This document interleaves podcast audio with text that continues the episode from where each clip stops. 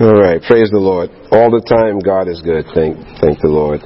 And um, with so many different things going on in all walks of our lives, uh, I'm going to just start by saying, start the message here by saying, how many of us here have a handbrake in your car? Okay, every hand should go up. Okay, the handbrake is that little thing that you pull up after you put it in park or, or step down on, depending what, what, what kind of car you have, you know. And that handbrake locks the car in and, and it keeps it from backing down hills and, and things like that. Okay, and how many of us here have tried to put the car in drive, in gear, and drive off with the handbrake on? Okay? Yeah, we've all, everybody's here nodding and waving and so on like that, okay? And you know what happens when you do that. The car just removes, it moves very sluggishly, you know, depending on how good that handbrake is. You know, if you, if you do indeed take off at all, it, you know that something isn't right because the car is kind of dragging. And then finally, when you realize that the brake is on, hopefully you stop, or if not even you know you can't stop, you just take the brake off. Then all of a sudden you feel a release, and the car starts going slowly, uh, more smoothly again. So what we see happening there was a, a few things happened. You realized at some point that the handbrake was on. You recognized the fact that something needed to be done, and then you took an action. Okay, you released the handbrake. Okay, and again, I say, I point out that before you actually did something, you recognized that there was something wrong. You recognized there was a problem and you did something about it. You had to take a positive action to release the handbrake. And you had to make a conscious decision that you, and you wanted to do something. So in our spiritual lives, as there are handbrakes in our physical lives, there can be handbrakes in your spiritual life. Handbrakes in your spiritual life can be slowing you down from getting to where you, you, where you want to go. A handbrake, a spiritual handbrake, can be something that you may not realize is on because you know you feel this, the sluggishness of your life or of what is not or is happening, but yet still you haven't quite sure you haven't surely recognized just what the problem is. So therefore you haven't recognized that something is slowing you down, so therefore you can't do anything about it. So the key to dealing with the with, with the handbrakes is is number one, recognizing that there is a is a problem. This goes to spiritually also, recognizing that there is a problem, a potential problem, wanting to do something about the spiritual handbrake, and then lastly taking the action to do so. So today we're going to look at spiritual handbrakes. And as a Christian going through life, you will often run into times that you may feel um, something is, is not right. I don't know if many of you have gotten up during the course, during the day, you, you, you get up in the morning rather, and then something just doesn't feel right. You're not sure what it is. You, you, I, me, my biggest thing was I checked my pockets. Do I have my wallet? I have my keys? And you know, and kind of late. You know, you're halfway to the office or whatever, but something just doesn't feel right. So that is recognizing right away that something is not right. But so many times in life we ignore those feelings. Okay, and I knew someone that drove with their handbrake on for some time because when they got to my house, I could smell rubber or what smelled like rubber. And I said, gee whiz, is your car okay and so forth? And they said, yeah, I think so. Matter of fact, now that you mentioned, I did feel kind of a pulling or something and looked in the car. Sure enough, the handbrake was on. Okay? So there are times in life when our spiritual handbrakes can be on and we don't realize it or we're not paying enough attention and we just insist on going about life the way it's going. We just keep on plugging, plugging ahead, plugging ahead, stepping on the gas, so to speak, just moving on in the direction, even though you feel that something is wrong and something is holding you back. So the first thing you've got to do, as I said, is recognize it. Before we even get into all of this, this whole discussion, this whole word, this whole message I'm about to give, if you don't have faith, you might as well just leave right now. Don't even bother even staying and hearing it. Okay? Because if you don't have faith, I mean mountain moving faith, okay, then being aware of your handbrake is not going to help you. Your spiritual handbrake is not going to help you, okay? Just like if you are sitting in that car and you're driving along and you feel this thing that's pulling you back and you look down at the handbrake, you know, or you feel down and, and the brake is applied, but if for some odd reason you didn't have faith that releasing that handbrake was going to get your car to move smoothly, all right, then you just kind of just keep on driving, doing more damage to your vehicle and not being able to accomplish successfully or easily where you want to go. Spiritually, it's the same thing. If you start feeling that the spiritual handbrake is there, but you just choose to ignore it, and just can just choose to keep moving ahead in life the way you're going. Just thinking, oh well, you know, it'll get better. You know, once I get past 26 miles, all of a sudden it'll go away. You know, maybe you think the handbrake will burn out and then it'll release your car to go.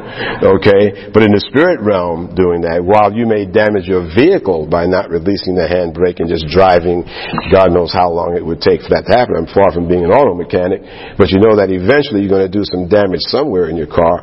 Well, so it is in your spiritual spiritual life, okay? But doing damage in your spiritual life and slowing yourself down can be far more harmful than doing damage to your physical vehicle, okay? So we need to have faith and know that releasing the physical handbrake in my car, first of all, is going to get my car driving correctly, but also having faith that once Holy Spirit has shown me what the spiritual handbrake is that's got me holding, holding, that's holding me back from accomplishing that which God wants me to accomplish, the things that you're praying for and you're wondering why these things are not materializing. You're just wondering why you're feeling miserable all of the time. And, and, and, and, and yes, though, and Holy Spirit may be showing you where that handbrake is. But if you don't have faith that removing that handbrake or releasing that spiritual handbrake is going to help you, then it's not going to help you. Amen. So it all starts with faith. Let's go to Hebrews 11:6. Faith is very, very important to God.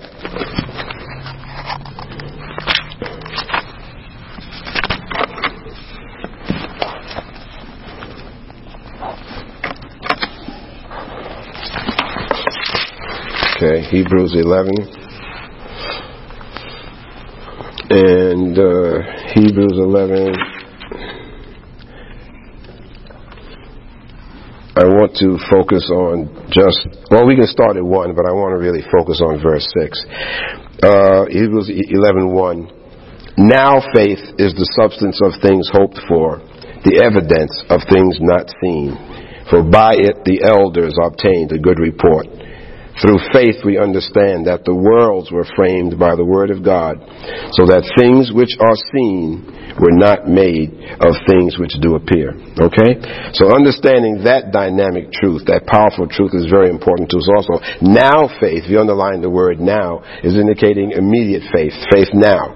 Not saying that I'll start having faith tomorrow, I'll start having faith next week, I'll start having faith next month. Faith, now faith is, is, is constant, it's continuous faith.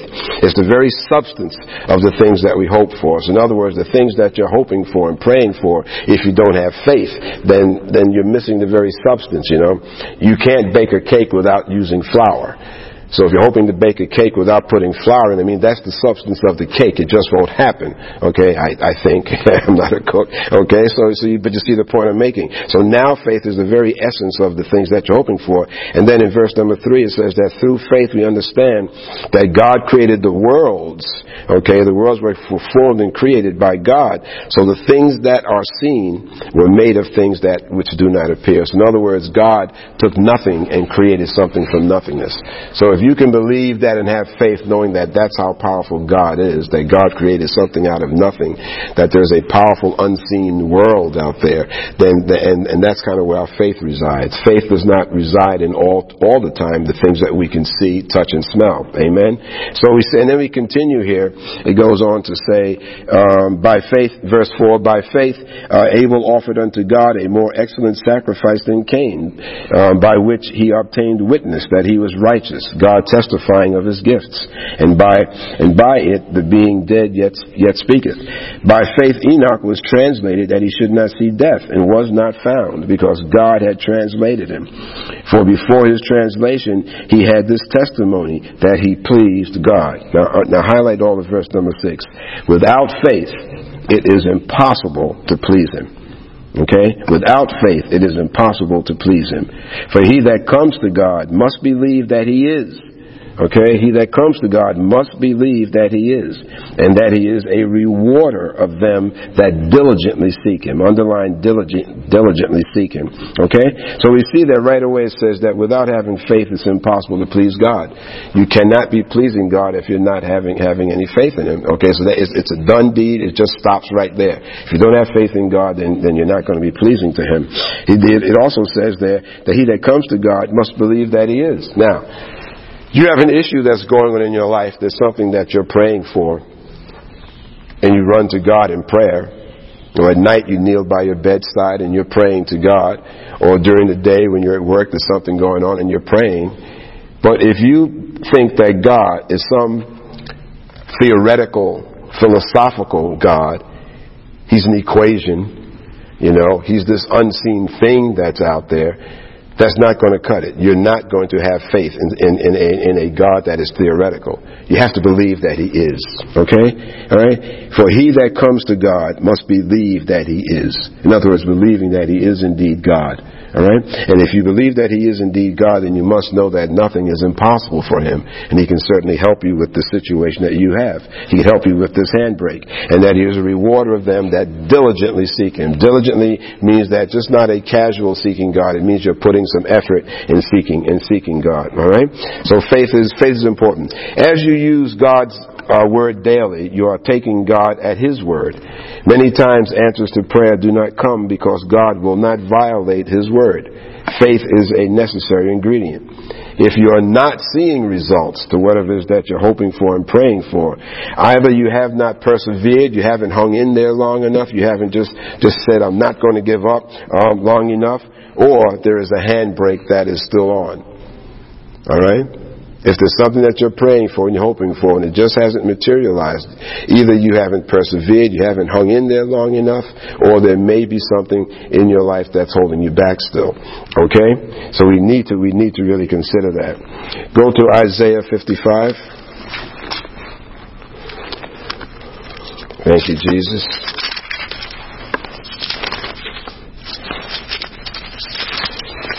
Okay. Isaiah 55.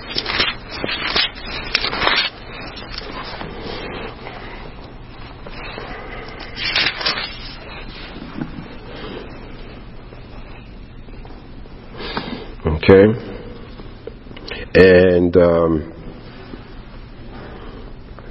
and go to let's go to verse number number 8. 55 verse, Isaiah 55 verse 8. For my thoughts are not your thoughts, neither are your ways my ways, says the Lord. For as the heavens are higher than the earth, so are my ways higher than your ways, and my thoughts than your thoughts. For as the rain cometh down and the snow from heaven, and returneth not thither, but waters the earth and makes it bring forth and bud, that it may give seed to the sower and bread to the eater, so shall my word be that goeth forth from my mouth. It shall not return to me void. Underline that. It shall not return unto me void, but it shall accomplish that which I please, and it shall prosper in the things whereto I sent it. Okay? So first of all, in verse number 8, it says there, My thoughts are not your thoughts, neither are your ways my ways. The thing that you're praying for and you're hoping for, and maybe this handbrake it could be in your life, you know, whatever you're praying for, and you're not understanding why God is, is, is letting things happen or permit, permitting things happen the way they are. His thoughts and His reasoning are not yours. I mean, you, you, no way can you match the way that God thinks. So you have to have the faith just knowing that the things that I'm praying for in my life and this handbrake that may be there that the Lord is going to reveal to me, that He will reveal to me what that spiritual handbrake could be and this thing that I'm praying for will indeed come to pass or whatever it is, it, it is that He wishes will come to pass in my life, which will be far better even than anything that you could wish for. Amen? If God does not give you something in life, okay, as I've said a million times, God may not always give you what, what you, uh, what you want. Okay? But He will certainly give you what you need. Because He knows your needs far better than you. Amen. But the way He thinks through that process is not the way you think through the process. So simply because something is not happening in your life that you're, you're praying for, don't think that God has abandoned you or that He doesn't hear you, hear you, you hear what you're saying or doesn't recognize your need. But God's way of solving the problem is far different from yours. Okay. And then also it says there that His word does not return to Him void. It, it cannot. In other words, God promised you. God made. Oh gosh, there's a book written that has the number of promises that's in the Bible. A huge number of promises. You can buy them. Okay. I mean, there are so many promises there that God has made you, and and those promises are not going to return to God void. He, if God said that He's going to bless you and prosper you, then that's going to happen. Okay? God's intentions, God's will is for you to be blessed and is for you to prosper. It's just that the things that we do, the, the decisions that we make in life many times slow that down and can hinder it. God's word is not going to return to him void. I mean, unless you just totally turn your back on the Lord and denounce Jesus and so forth like that, God's will for your life can indeed come to pass. And, and it's got to be a good thing because God does not wish ill, any, ill anything bad or ill for his children. Okay, you're one of his children, therefore you are an heir to everything that God has. Okay, alrighty? If you have a loved one in your family that has a whole lot of money and bank account and everything and you're in their will, when that person passes on, you're going to benefit from that, that money and properties and everything else. Well, you are an heir to God. You're, you're, one of, of, God's children. And His will for you will not be changed. It, it, cannot change. And what God has set forth, He said, it will indeed um, come to pass. All right? So, so one of the things that we see here, what this is, is talking about, is a big handbrake that's in many Christians' life, and it's a handbrake called doubt. It's a handbrake called doubt. All right? We theoretically understand God. We can stand up and sit down and lay down and quote scriptures from the beginning to the end. We can talk like we know what we're saying. You know, you, you, you can quote scriptures left and right. But deep down inside, that Holy Spirit revelation where God is talking to you about things, making you understand clearly what His Word is saying, if there's doubt that's in your mind, you will never come to understand and know God's Word. Okay? Alrighty? And I see that in so many Christians, Christians' lives because if there was less doubt in some Christians' minds, they wouldn't be behaving the way they're behaving. Okay, they wouldn't be doing the things that they're doing. They would not, they would, they wouldn't be, they, they would not be doing some of the things that they do, and they would be doing more of the things that they should do. Okay? But yet still they can quote scripture eloquently. Alright? But you look at their lives, how they're living their lives, okay? So that tells me then that even there, there it must be some doubt there that's in their life, lives because they don't understand that the Word of God is exactly what it says. No more, no less. God's Word is very precise in what it says and what it means. So if you're going forward in life and there's a spiritual handbrake that is on and there's something going on and you're praying for this for some help and you, you need some answers, don't have any doubt, first of all, that God is going to answer that prayer. Don't have any doubt that God's going to make a way for you to get out of the situation that you're in and to get to a better place in life. Once you have that doubt, it just cancels out the whole thing. Uh, we just read the scripture. It's impossible to please God without faith. All right. So how do you think you're going to have God acting on your behalf and you're going to see things materialize? You know, if, if you're doubting Him, okay, and not having not having any faith. We go to Isaiah 65. Isaiah 65, verse Okay, go to 65, verse 24. Okay. And it shall come to pass that before they call, I will answer. And while they are yet speaking, I will hear. It shall come to pass that before they call, I will answer. And while they are yet speaking, I will hear. Please underline or highlight all of verse 24. God knows what your issue is. God knows what you're struggling with. God knows what handbrake, spiritual handbrake in your life could be holding you back. So therefore, here you are praying to God, and He knows. He knows before you get the words fully out of your mouth. He knows exactly what it is that you're praying for. Okay? And God says that yet while, while they are speaking, you know, I will hear. So as you are praying to God, He knows exactly what it is that you're praying for. He knows what the issue is. You see, so, but you've got to believe that and understand that you are not you are not in this thing by yourself. You're, you're not alone. You see, but but if you are forgetting and if you're thinking that you've got to shout on shout to you to the top of the rooftops and scream and stand on one foot and turn in circles and everything, light 25 candles, you got to do all of that to get God's attention. Um, then then you're so wrong. You know, you know, you know, you're laboring under under false uh, assumptions. God knows what you're praying for. God knows what the issues are in your life. So you've got to have that faith and you've got to release any doubt that's in your mind because that doubt is a huge spiritual handbrake that you, that uh, uh, can hold you back. The other, the other part of that doubt handbrake is, is not understanding that God's time and His way of answering may not be in the same time frame that you're hoping for. Okay? You see? And then, then you're, you're wondering, well, how would this handbrake be hindering the rest of, of, of, my life.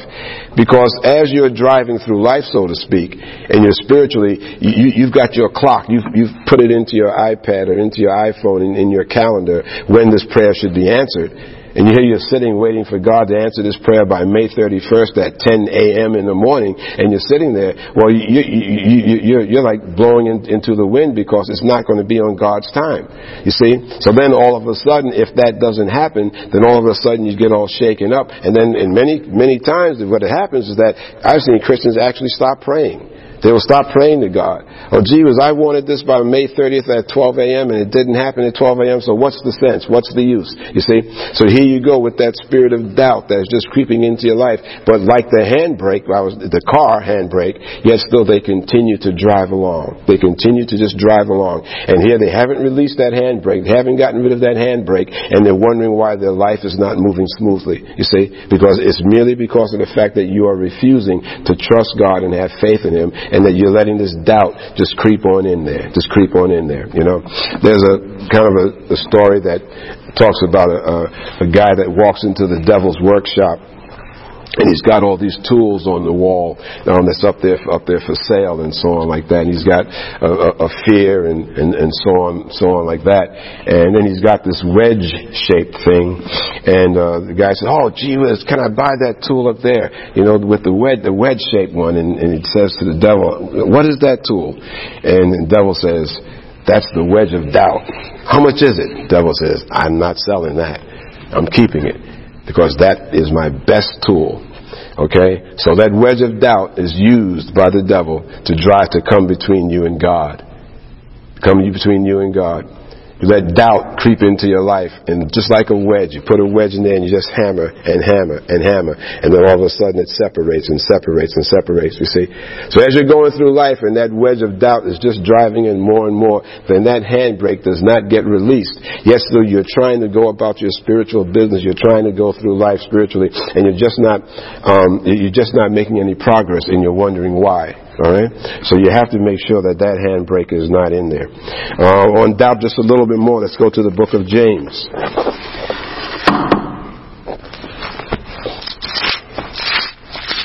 book of James. James 1.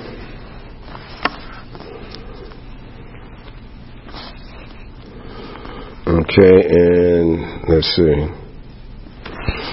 James 1, we'll start at 1. James 1 1. James, a servant of God and of the Lord Jesus Christ, to the twelve tribes which are scattered abroad, greeting. My brethren, count it all joy when you fall into divers temptations, knowing this, that the trying of your faith works patience. Let patience have her perfect work that you may be perfect and entire, wanting nothing. Okay? If you lack wisdom, if any of you lack wisdom, let him ask of God, that gives to all men liberally, and upbraids not, and it shall be given him. But let him ask in faith, nothing wavering, for he that wavers is like a wave of the sea, driven with the wind and tossed. For let not that man think that he shall receive anything of the Lord. A double-minded man is unstable in all his ways. Okay? You see, so there it is again about, about the doubt. If you're the kind of person that all of a sudden, you know, you feel like things are going great, when things are tooling along, then all of a sudden something pops up that quote unquote hinders your day or hinders your life, then right away you start changing your mind and you start saying, oh, well, gee, well, that, that wasn't of God or, or that, that couldn't have been, that couldn't have been of God.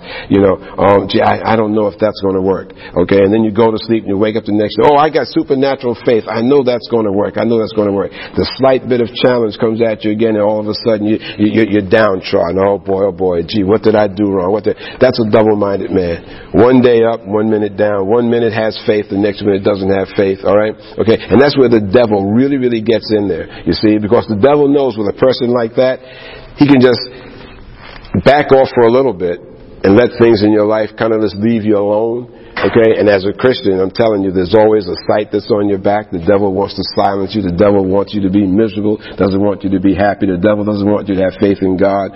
So, every, you know, things are kind of going well. Then all of a sudden, one of the trials and tribulations that Jesus said you will have as a Christian pops up. Then all of a sudden you get down and you get dejected and you don't want to get out of bed. Oh boy, this is a terrible day. Things are going so wrong. But what happened to a few hours ago? What happened to yesterday when you were feeling so up?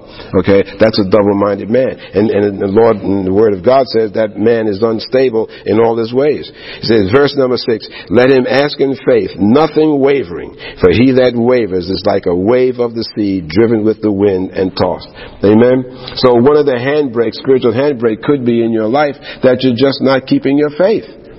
You know, you're not keeping your faith. Here you are driving along and your, your spiritual life is moving so sluggishly, you know, but you don't realize, you're just too busy to realize, well, gee whiz, my problem might be that I'm not consistent in my faith. Okay? God is consistent. The Word of God says He's the same yesterday, today, and forever. Ask yourself, are you that consistent in trusting God? Are you that consistent in having faith? Or when a challenge comes into your life, when someone says something to you and you receive a letter, you receive a phone call, something you see on Facebook, you get an email, a text message or whatever, then all of a sudden your whole attitude changes and you start getting upset and you start getting worried and all of this, then, then you're not being very consistent. Okay? You know, I don't care what anyone would say about me. I could give two Froot Loops about what somebody says about me. Alright? I am consistent in knowing that I am a child of God, and I don't care if today has a challenging spot in it, if there's something, my car breaks down or whatever. God hasn't changed, so therefore I haven't changed, alright? And I'm not going to let a spiritual handbrake develop, you know, by, and me, you know, you know, getting all downtrodden and oh gosh, and giving up hope and all of this stuff, because I know that God will get me through this. Okay? It's not what I see. My ways are not God's ways. All I know is that God knows what's happening. God knows what's happening, so therefore He's going to get, He's going to get me out of this mess. You see? But the person that's double-minded, you know, and flipping and flopping, not having true faith, someone says something to them, or they read something about them, or they see a text, or they hear this, or someone calls them on the phone, then they get all downtrodden and shaken up, or either get mad at the person, oh boy, I'll fix them, and then fire back with a, you know, a text just as doubly bad or something nasty, you know? As a child of God, you should be able to be so cool, calm, and collected Amen? Doesn't mean that there's something that, that won't come into your life, you know, that'll get you upset. But it should be a momentary thing. You know, we're still, we're all human beings. I'm not saying there's nothing in life that doesn't come at me that I don't say, what? Okay, it all happens, but the difference between us and non-Christians or unbelievers are that the person that says, what? That what goes on for six months. What? You know, they stay in a constant state of turmoil because they don't know how to deal with the problem. You know, you see them, you, you, some people I used to avoid. I hate to see them. Every single day is a miserable day. You know, and we've, we've all known people like that. Every single day is a miserable day and they You've got always something to complain about. All right? Something comes into your life that's miserable. We as a child of God, we, you have that initial reaction because you're human, you're still a human being. That initial reaction, but then you know you should recover right away. And you get into prayer. You get into prayer. Having children, you always have those kind of moments. And the older they get, doesn't go away necessarily. God bless them. God bless them. Amen. Amen. But you hear something that goes on, you know, oh, or mom, dad, you know, or whatever. And what? And you get that initial thing. But then the first thing you do is you grab your hand and, you know, Tanya and I raising the kids, having boys and so forth. You know, what? First thing Tanya and I would do is grab, let's pray. First thing you do is you pray. Okay? And then God will come in and just take care of the whole thing. Amen? You see, but to the person that is a non-believer, that frustration, the fears, the worries, it just grows and grows and grows and grows and grows. You see? Now for a child of God, that can really be a spiritual handbrake. Because if you don't know how to navigate through a problem that pops up unexpectedly, that's just as bad as you driving that car of yours with the handbrake on. Because you're not going to go smoothly through life. You will not get through smoothly. You know, you won't even get, the, you won't even get through the first mile that's in your spiritual life. Because you won't see what's happening. You won't see what's happening. You're forgetting a very basic thing, doubt and, and, and having faith in God. You see, you see? But the thing about it is that, the interesting thing about it is that, well, I've thought and prayed about this for a long time. The interesting thing about it is that you as a Christian, you don't even see it. You don't see it. You know, you're kind of just moving along you're tooling along and these things are happening and you never stop to think, wait, I gotta check this. What's going on here? Gee whiz, yesterday so and so happened, today this happened. I mean, what's going on here? You know? We just in, in, insist on keeping the foot on the gas instead of realizing something's holding here. Something's rubbing against something that shouldn't be there. You know, you, you don't smell the spiritual, the, the, the spiritual smoke that's burning, okay, from the friction that's in your spiritual life. That friction is Holy Spirit in you and, and, and, and, and God and the fight evil against you, you know, that you're in. You, you, are not aware of what's going on, so you just keep the, you keep your foot on, on the gas of, of your spiritual life, not realizing that something is happening here. You see? You see? And, and, and we don't think about it. That's the problem. We don't think about it.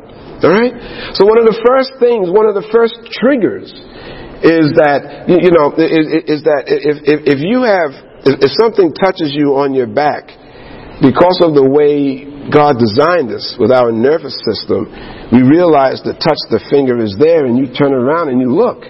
Alright? It's an early warning system maybe that something is about to happen.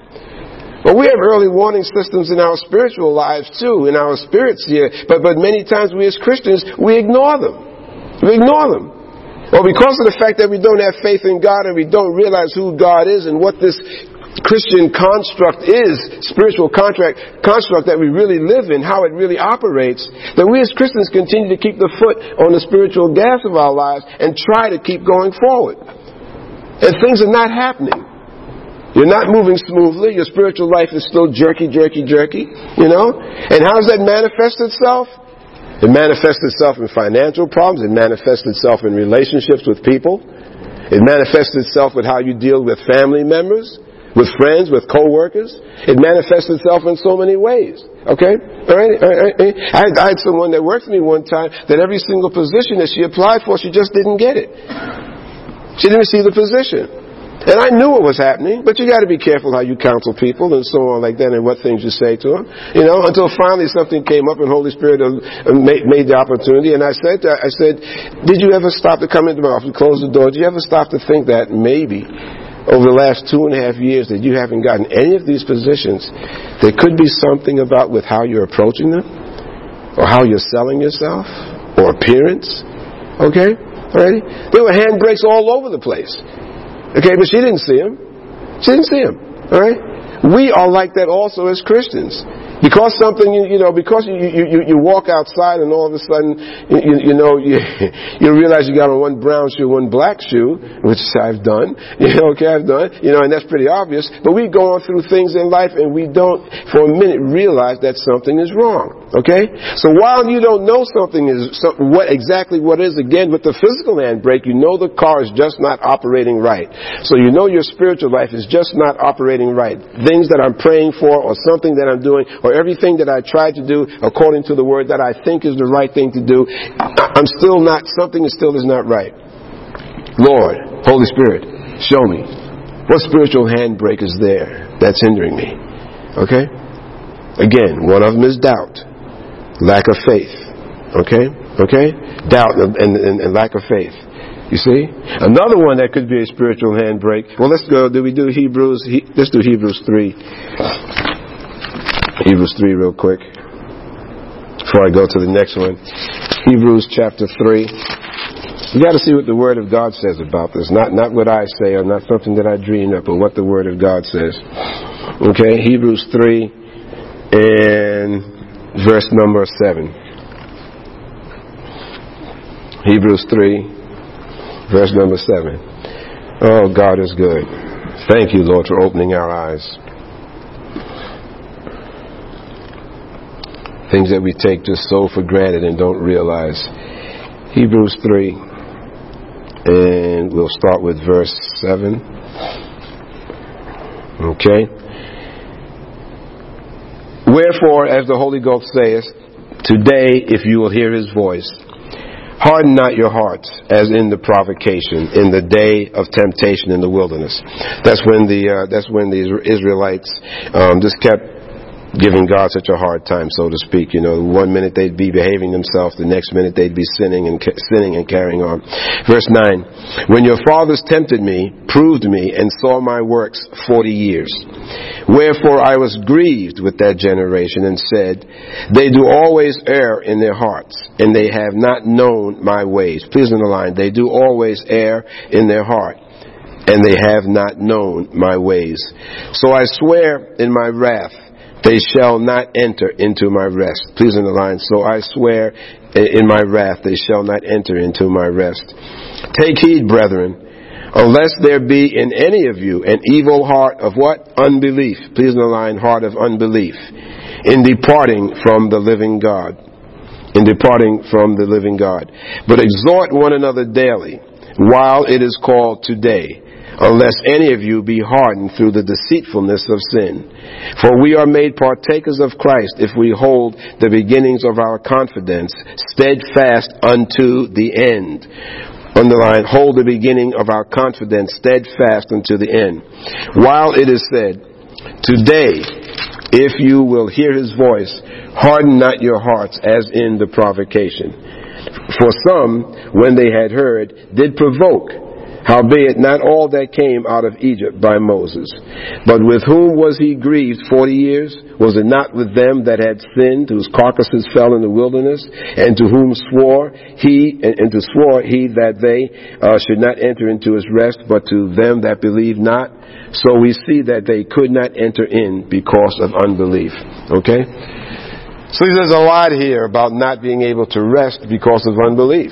You see, and the provocation is that period of time that they, the, the scripture uses provocation. It's those 40 years that Israel was in the desert and they kept going back and forth, going back and forth, back and forth, back and forth. You know, they have a time of believing and they go back into sinning. They complained about not having food. God would provide food. They complain about something else. Okay, so again, it's that lack of faith. Okay, and so the lack of faith and more specifically the unbelief.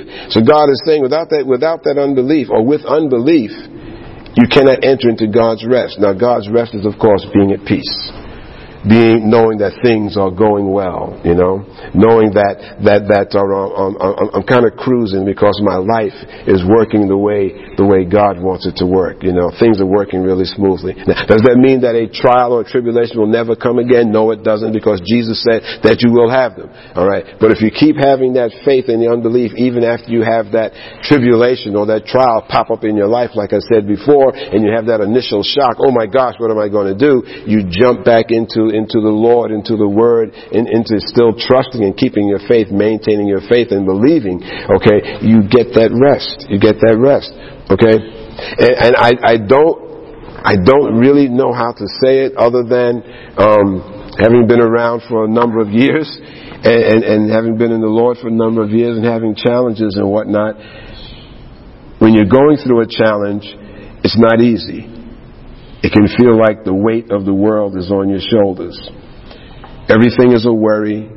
You've got different parts of that challenge that's bothering you. You just can't figure out how it's going to happen. Okay?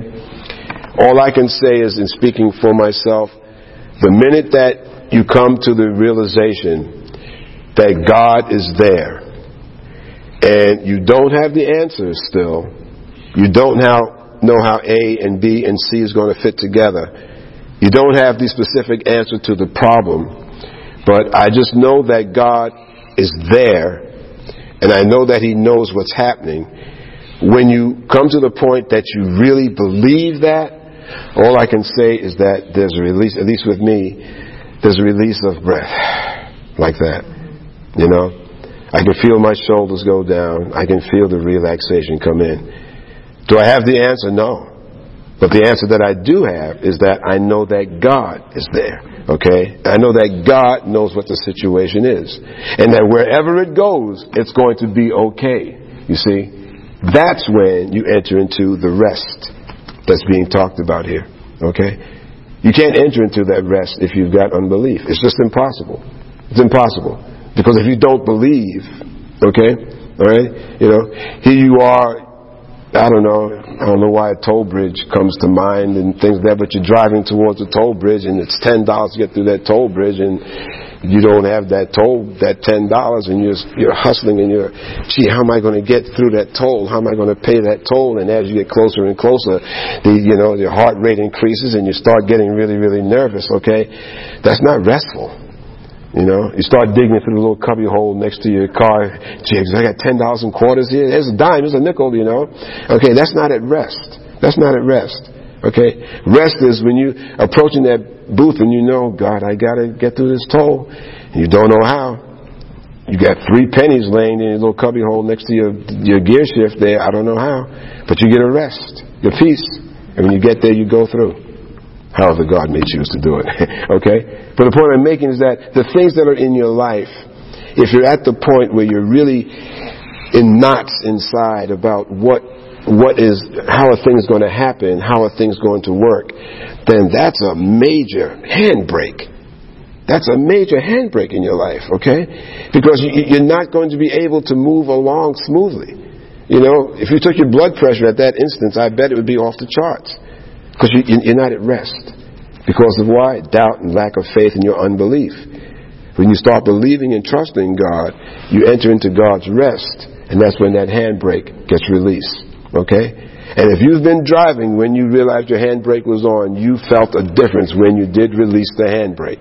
I know everybody's shaking it. You know the difference. You feel that all of a sudden, boom, there's a release and the car just goes smoothly. Well, think about that in your spiritual life. If you've got a knot in the pit of your stomach where you're worried about something and your, your heart is racing and your head is pounding where you don't know how this thing is going to work out, then you've got a major spiritual handbrake on there. Okay? And you got to go through this checklist. Faith, doubt, unbelief. Okay? Another one here, which is one that many times we don't link together. Go to Matthew 5. The other one here is, is unforgiveness. Okay? And many times we as Christians don't link the two together. We don't link why things, Matthew 5, we don't link why, why um, our Christian life, our spiritual life is not moving along smoothly. And we, and we just kind of, and keep, we insist on keeping the, the, the foot, our foot on the gas pedal, so to speak. Um, and just think that we can just mash down the gas and just drive through without even addressing this unforgiveness thing. Unforgiveness, we go to Matthew 5 and we're going to jump right to 23.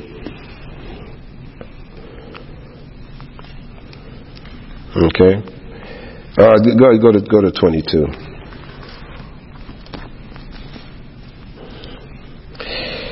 Matthew 5:22 But I say unto you that whosoever is angry is angry with his brother without a cause shall be in danger of the judgment. And whosoever shall say to his brother, Raca, shall it be in danger of the council. But whosoever shall say, Thou fool, shall be in danger of hell fire. Therefore, if you bring thy gift to the altar, and there rememberest that thy brother has aught against thee, leave there thy gift before the altar, and go thy way. First be reconciled to thy brother, and then come and offer thy gift. Okay? So we're saying that if you've got an issue with someone, this is so important to God that you resolve it. He doesn't even want your tithes and offerings. Okay? Don't even bring your, your tithes and offerings to Him. If you've got an issue with your brother, hold off on giving to God and go and get straight with that brother or sister. Okay? And the same thing goes with those people that are in our lives, you know. It's so easy, it's so easy, it's so easy to be, to be getting along and to love someone when they're being nice to you. That's easy to do. Amen? The challenge is when someone is not being nice or has not been nice to you for you to just forgive them and to move on. It isn't something that human beings seem to do easily. But this is so important to God that He's saying, yeah, I don't even want your gifts. Keep them until you go and get right. Okay? Alrighty? Okay? And, and, and, and many people, people have passed on, have gone to the grave, and the living person is still harboring this unforgiveness. And all that's doing is it's harping coals on the surviving, on the person that's alive. It's heaping coals on that person's head. All right? So, so you, you've got to forgive them.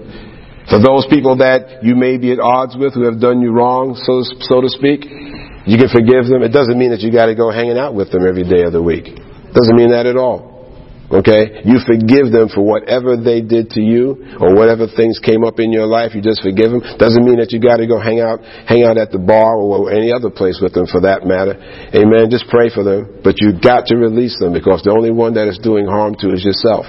You see? And that's a handbrake that'll be on and many Christians don't realize it. Don't realize it. They're wondering why there's bumps in the road. They're wondering why their lives are not going as smoothly as they could It's because of the fact there's someone that's in their life that they're just harboring unforgiveness against. Amen? Amen? So, so that, that's, that, that's another one. Okay? I almost kind of picture as I'm standing here speaking, you know, we keep using the analogy of a car, a physical handbrake in a car. Gee whiz, now I'm picturing you sitting in this vehicle that you've got and your steering wheel is here and you've got a whole bunch of handbrakes, not just one. Gotta check each one of those handbrakes to make sure that they're off before you start going on this spiritual journey of yours because otherwise this, you're just going to be bogged down and held down. Okay? And getting to close to closing here, you go to Romans, Romans 8. Romans 8. This is another one that sometimes we don't we don't associate with our um,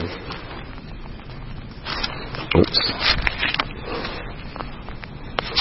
we don't, we don't associate with, with being a hindrance to us or a handbrake. Uh, come on. Okay, Romans chapter 8, verse number 14. For as many are, for as many as are led by the Spirit of God, they are the sons of God.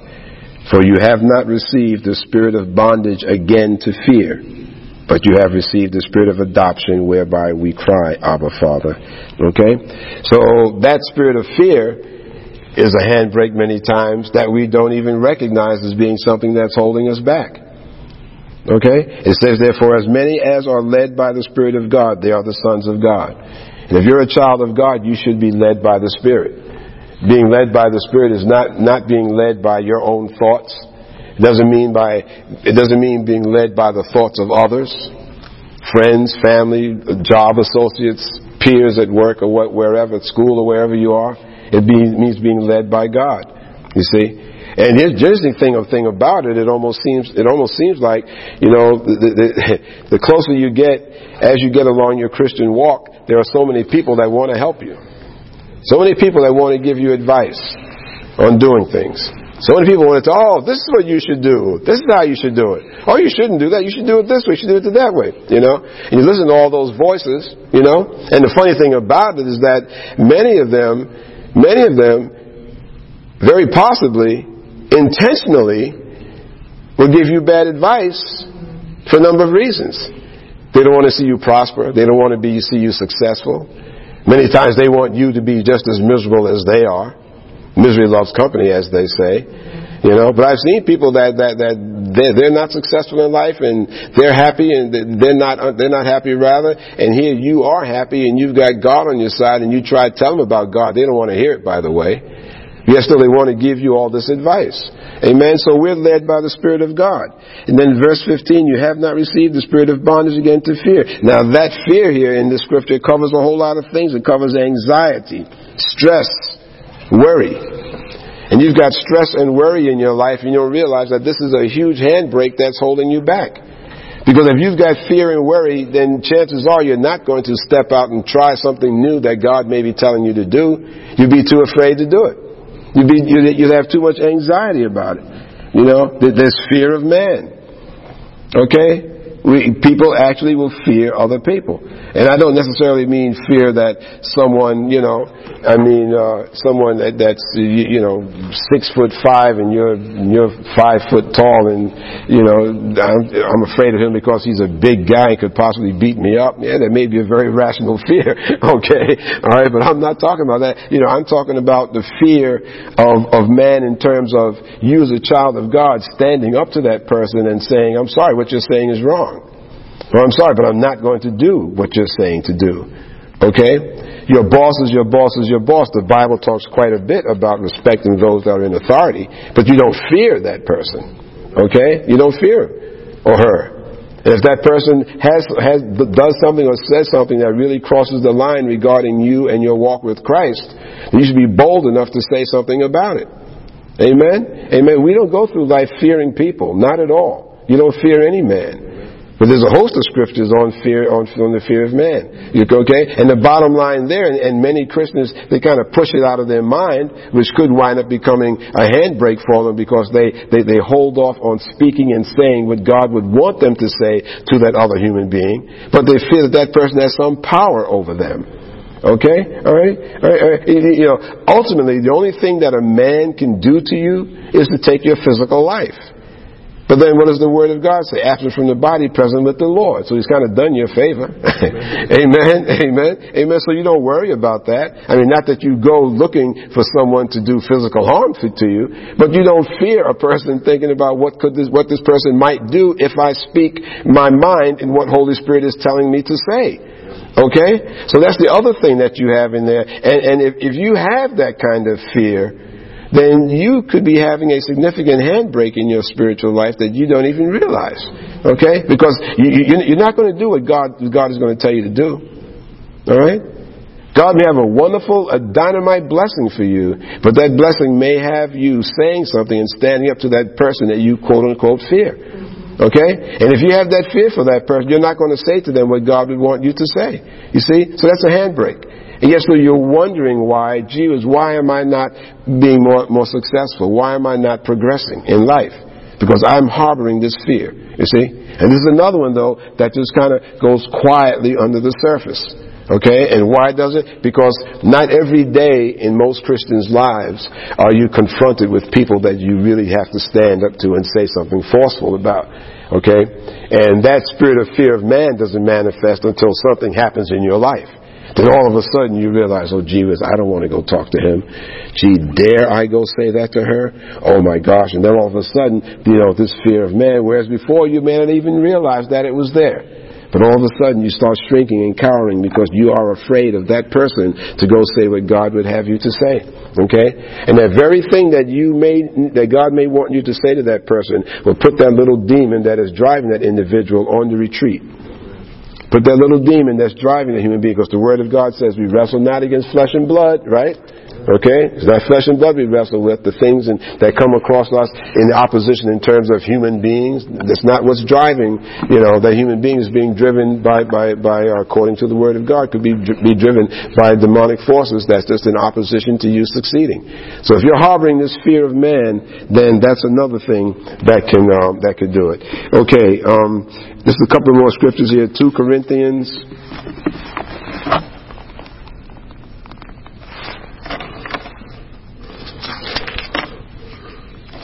2 Corinthians 10.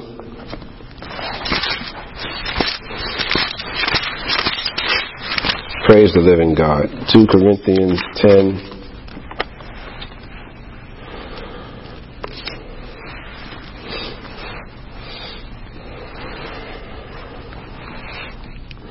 Um, and this, started, we'll start at verse 1.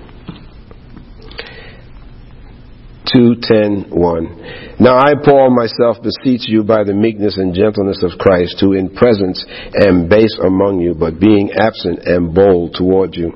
But I beseech you that I may not, uh, that I may not be bold when I am present with that confidence wherewith I think to be bold against some, which think of us as if we walked according to the flesh. For though we walk in the flesh, we do not war after the flesh. Okay? For though we walk in the flesh, we do not war after the flesh. For the weapons of our warfare are not carnal, but mighty through God to the pulling down of strongholds, casting down imaginations and every high thing that exalts itself against the knowledge of God, and bringing into captivity every thought to the obedience of God. Okay?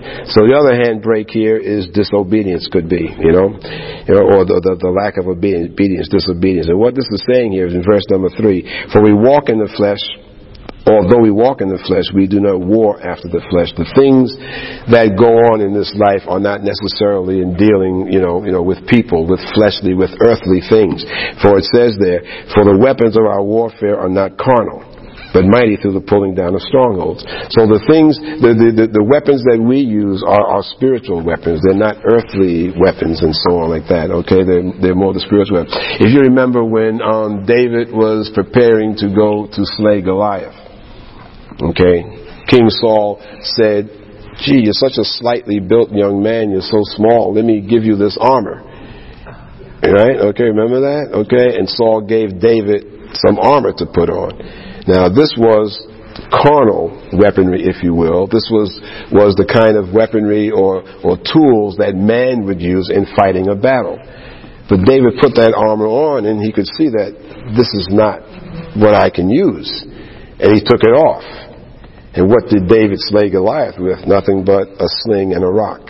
Okay, so that was spiritual weaponry, if you will. Okay, that one single rock. And there's a whole lot there's a whole sermon in in that account as it is. I mean, the the one rock, it, it, the Word of God says, one smooth stone he took from the brook.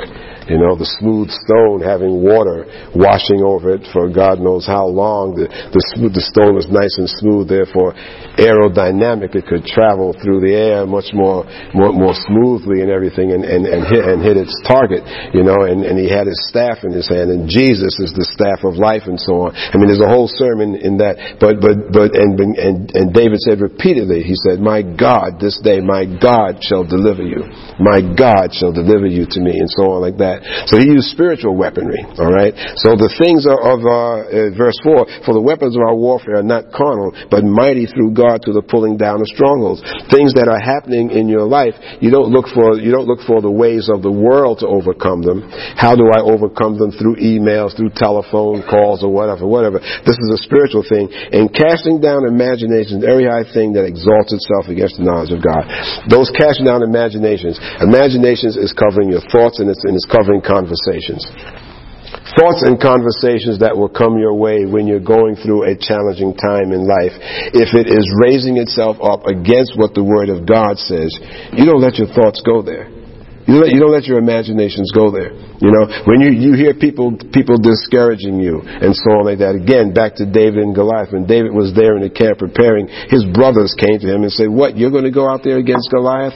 You're nothing but a shepherd. You do this and you do that. You do. His own relatives were dumping on him. Okay? So when you've got a challenging spot that's going on in your life, don't let, don't let this handbrake here, here, here of, um of, of, of, of, the disobedience, if you will, because you're not obeying what God may be telling you. You're listening to the thoughts and the comments of others that are around you. You got to get that out of you. You got to get that out of you. You know. And again, I know many Christians that you know you go down the checklist and they're doing everything right. They're doing everything right. Okay, everything right. They're, they're, tithing. They're doing this. They're doing that, and everything right. But then all of a sudden you tell them, so you let one person walk in and say something to them, then all of a sudden they get all shaken up. And they start, many times, they'll start forgetting what the Word of God says about the situation. They'll start listening to that individual. They'll go back home and they'll start dwelling on and thinking about, casting down imaginations and every high thing that exalts itself against the knowledge of God, and bringing into captivity every thought to the obedience of Christ. All right? So don't let those thoughts and imaginations and things that people may say to you come into your head and throw you off your game. You remember what the Word of God says or what that person said. That's not in the Bible. That's not what Scripture says. I'm not going to entertain that thought. I'm not going to believe that nonsense. The Word of God says this. The Word of God says that. Okay? And, and being in obedient, being in obedience to Christ. Alright? Okay? And, and, and so that's another area here. Am I being obedient to Christ in terms of, am I listening to what He is telling me? Am I listening to what Holy Spirit is saying? Last scriptures here. For sure, go to Malachi.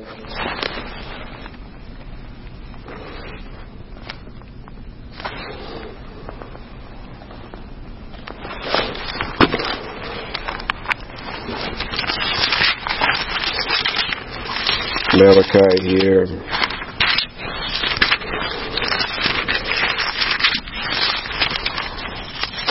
And we're going to go to Malachi 3.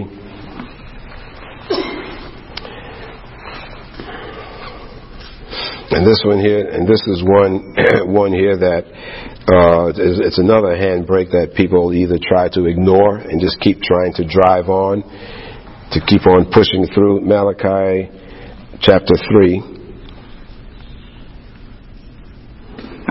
And we'll start at verse number 7. Okay?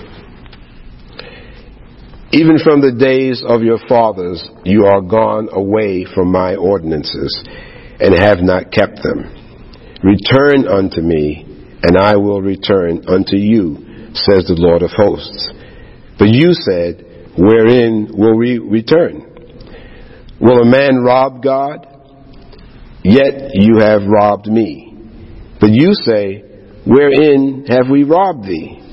In tithes and offerings. Okay, so underline that please. Wherein have you robbed me? In tithes and offerings.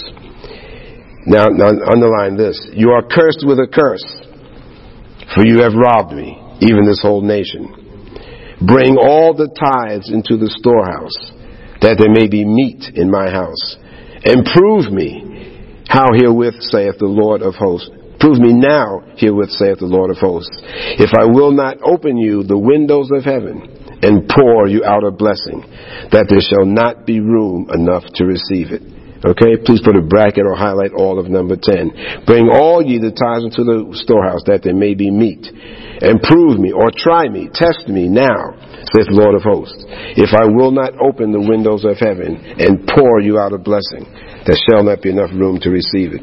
Verse 11, and I will rebuke the devourer, underline, rebuke the devourer, and I will rebuke the devourer for your sakes, and he shall not destroy the fruits of your ground, neither shall your vine cast her fruit before the time in the field, says the Lord of hosts. Okay? And all the nations shall call you blessed, for you shall be a delightsome land, says the Lord of hosts. hosts. And we can just pause there. Okay? Underline in 11, verse 11 there too, um, I will rebuke the devourer.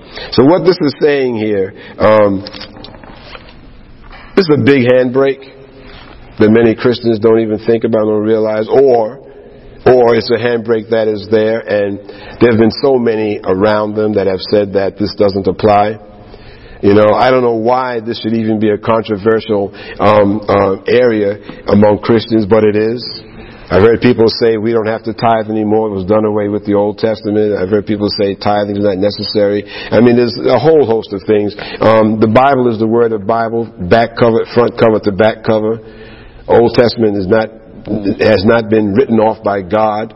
Okay? So this is saying that if you're not giving to God, if you're not tithing, it says that you're robbing God. It says you're robbing. It says, verse 8, will a man rob God? Yet you have robbed me. And then they said, well, how did we rob you, God? He said, you're cursed. So if you're not giving to God, then you're going to be cursed. How can you expect your life to go along smoothly? This is a big handbrake. How can you expect your life to move along smoothly if you're robbing God? Okay? But then on the upside about it, he says, bring all your tithes into the, into the storehouse that there may be meat in my house. You, you, you know, and, and there's good, I mean, God does not need your money. God doesn't have a big Walmart in heaven that He needs your money to go to go and buy stuff through. Okay, but the kingdom of God on earth does. And then besides that, it's a spiritual thing too. Forget about the physical money that you're giving. It's a spiritual act that you're being in obedience to God. All right? And then it says, it says to, to try Him, to try Him even. He said, try me now. Herewith says the Lord, and I will not open up the, if I will not open up the heavens and pour out a blessing. And then even more importantly than just the blessing, I shouldn't say more importantly, but equally important here is where he says in verse 11, I will rebuke the devourer for your sakes. You see, you've got devourers in your lives. When things are not going, going right and you can't seem to keep two nickels together, you know, you know, you, you, your resources are being devoured, so to speak. You know, the devourer is the evil one. It's the devil who wants to come into your life and just take everything away from you. You, you know, I mean, not just money. This doesn't only refer to a bank account. It means everything that you have. I mean, it can be your family life, your children. I mean, your career. I mean, the devourer can impact your life in so many ways where, where your life just is not going well. You know, it's just, it's everything is just, is just going wrong. He says, and he shall not destroy, rebuke the devourer for your sakes, and he shall not destroy the fruits of your ground.